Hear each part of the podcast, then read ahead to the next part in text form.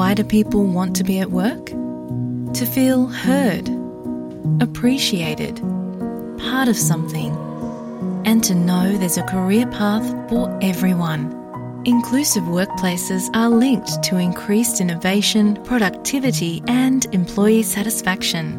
Make your organisation a place where people want to be. For inclusion and diversity training, visit inclusion-program.com.au. நீங்கள் SBS தமிழோடு இணைந்துள்ளீர்கள். கடந்த வியாழக்கிழமை October இருபத்தி ஆறாம் தேதி சிட்னி நகர் விழித்தபோது காலநிலை முன்னைய இரு நாட்களை விட மாறியிருந்தது. குளிர்காலம் முடிந்து கோடைகாலம் பிறக்கிறது என்று பறை சாற்றுவதற்கான ஆதாரங்கள் மீண்டும் தொலைந்து போயிருந்தன. வானம் கார்மக கூட்டங்களால் மூடப்பட்டிருந்தது. அங்குமிங்குமென பல இடங்களில் சிணுங்கலான மழை பெய்து கொண்டிருந்தது.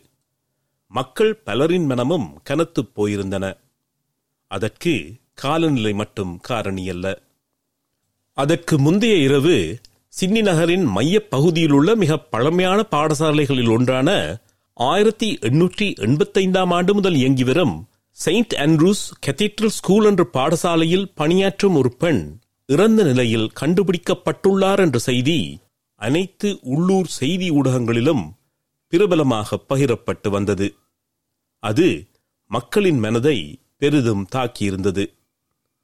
அதேவேளை சிட்னி நகரின் கடற்கரை பிரதேசத்தில் கண்டுபிடிக்கப்பட்ட ஒரு ஆணின் சடலம் அந்த பெண்ணின் மரணம் தொடர்பில் தேடப்பட்டவர் என்ற செய்திகளும் வெளிவர ஆரம்பித்தன.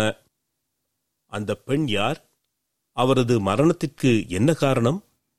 இந்த செய்தியின் பின்னணி என்ன என்பதை இன்று விரிவாக பார்க்கலாம்.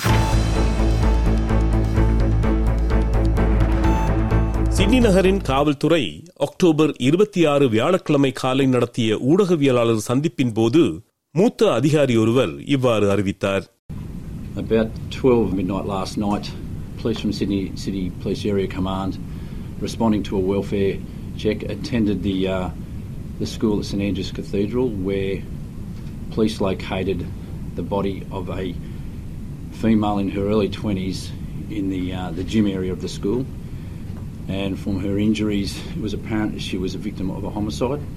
Lily James என்ற இருபத்தியொரு வயதான பெண் சிட்னி நகரின் மையப்பகுதியில் உள்ள அமைந்துள்ள செயின்ட் அண்ட்ரூஸ் கத்தீட்ரல் ஸ்கூல் என்ற பாடசாலையில் வாட்டர் போலோ என்ற நீர் விளையாட்டு பயிற்றுனராக கடமையாற்றி வந்திருக்கிறார் அக்டோபர் இருபத்தைந்து புதன்கிழமை தமது மகள் வீடு திரும்பவில்லை என்று லிலி ஜேம்ஸின் பெற்றோர் காவல்துறையில் ஒரு முறையீட்டை பதிவு செய்திருக்கிறார்கள் லில்லி ஜேம்ஸ் கடைசியாக சென்ற இடம் அவர் கடமையாற்றிய பாடசாலை என்பதால் காவல்துறையினர் செயின்ட் அண்ட்ரூஸ் கத்தீட்ரல் ஸ்கூல் என்ற பாடசாலைக்கு சென்று சோதனை செய்தபோது பாடசாலை கழிவறையில் தலையில் காயத்துடன் லிலி ஜேம்ஸின் உடல் இருக்க கண்டார்கள்.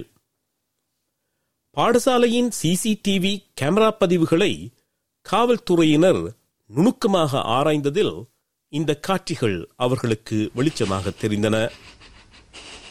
வானொலி நேயர்களுக்காக பின்னணி ஒலி நாம் சேர்த்துக் கொண்டுள்ளோம்.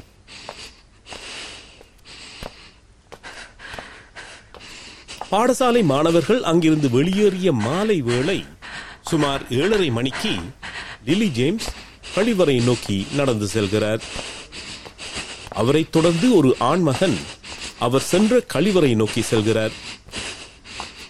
ஒளிப்படத்தை பெரிதாக்கி பார்த்தால் அந்த ஆண்மகன் போல் டைசன் என்பது பாடசாலை ஊழியர்களுக்கு தெளிவாகிறது. அவரும் லிலி ஜேம்ஸ் நுழைந்த கழிவறைக்குள் செல்கிறார்.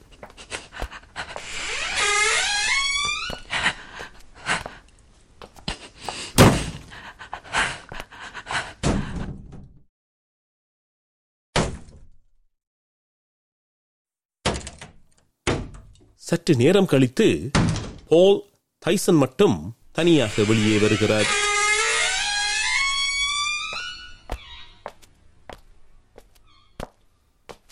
காவல்துறையினர் சிசிடிவி காணொலிகளை ஆராய்ந்து கொண்டிருக்கும் போது ஒக்லூஸ் என்ற இடத்திலிருந்து ஒரு தொலைபேசி அழைப்பு சிட்னி காவல்துறையினருக்கு வருகிறது.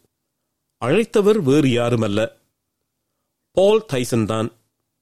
பாடசாலை கழிவறையில் லிலி ஜேம்ஸ் கொலை செய்யப்பட்டு கிடப்பதாக அவர் காவல்துறையினருக்கு அறிவித்துவிட்டு இணைப்பை துண்டித்து விடுகிறார்.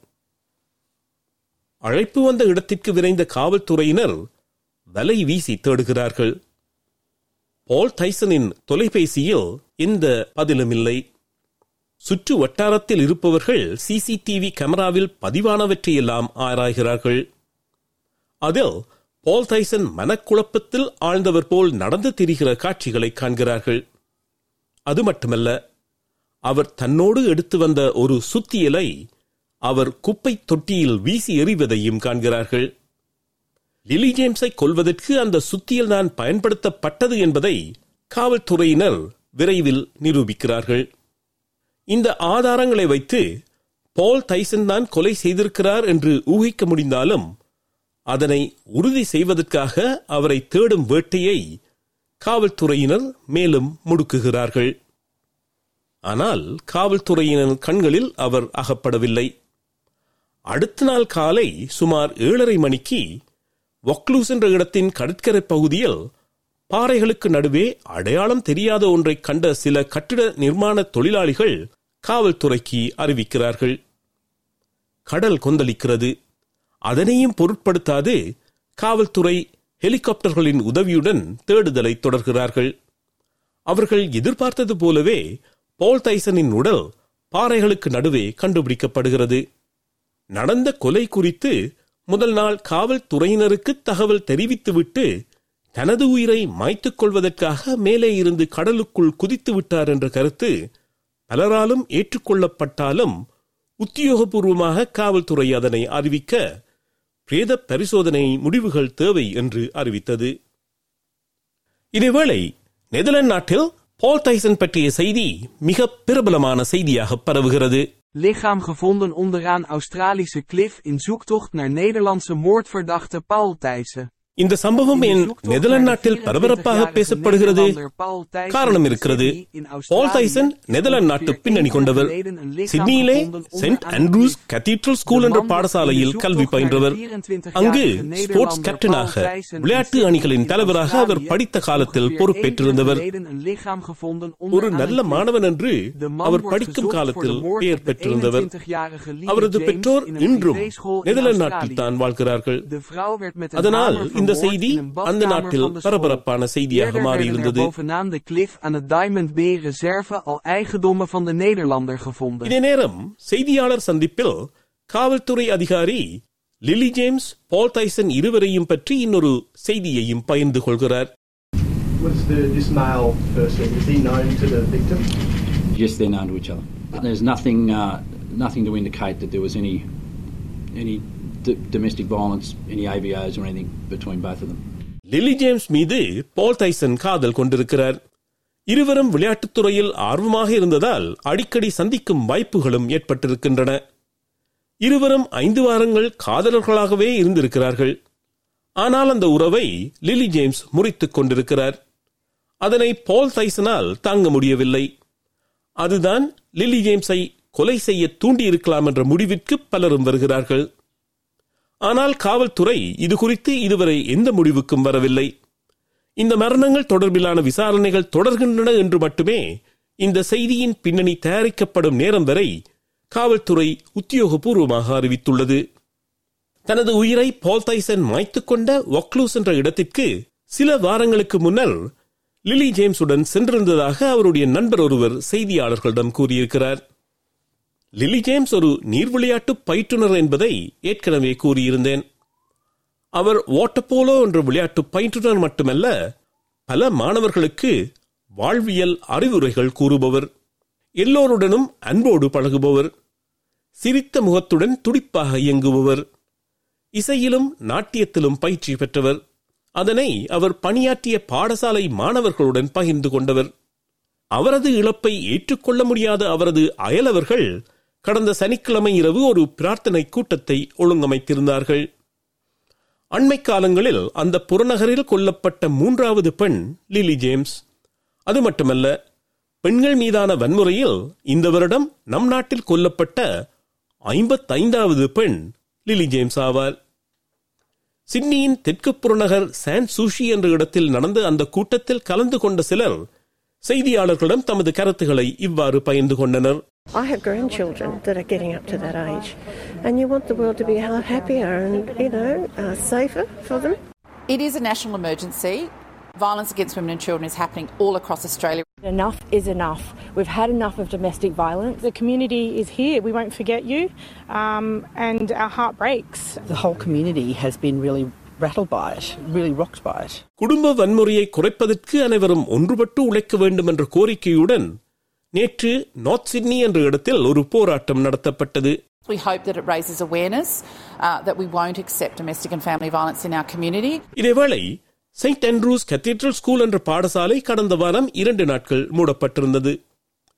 HSC பரீட்சை காரணமாக பன்னிரண்டாம் வகுப்பு மாணவர்களுக்கு வேறு ஒழுங்குகள் செய்து கொடுக்கப்பட்டிருந்தது. நியூ சவுத் வேல்ஸ் மாநில பிரீமியர் கிறிஸ் மின்சும் தனது அரசு அதற்கு ஆதரவாக என்ன செய்ய வேண்டுமோ செய்வதற்கு தயாராக இருப்பதாக அறிவித்தார் My government's made contact with the school this morning and offered any help that they need, particularly for their HSC kids as they go through the final few days of the HSC. தனது மகளை இழந்து வேதனையால் வாடும் lily ஜேம்ஸின் குடும்பம் இந்த அறிக்கையை வெளியிட்டுள்ளது We are devastated and heartbroken by the loss of our beautiful Lily James. She was a vibrant, outgoing, and very much loved by her family and friends. We are tremendously grateful for the support of our community at this difficult time. As a police investigation is underway, we will not be providing further comments. நீங்களோ உங்களுக்கு தெரிந்தவர்களோ குடும்ப வன்முறையை எதிர்கொண்டால் one eight hundred respect ஒன்று எட்டு பூஜ்ஜியம் பூஜ்ஜியம் ஏழு மூன்று ஏழு ஏழு மூன்று இரண்டு என்ற இலக்கத்தை தொடர்பு கொள்ளவும் விருப்பம் பகிர்வு கருத்து பதிவு. லைக் ஷேர் காமெண்ட் எஸ்பிஎஸ் தமிழின் ஃபேஸ்புக்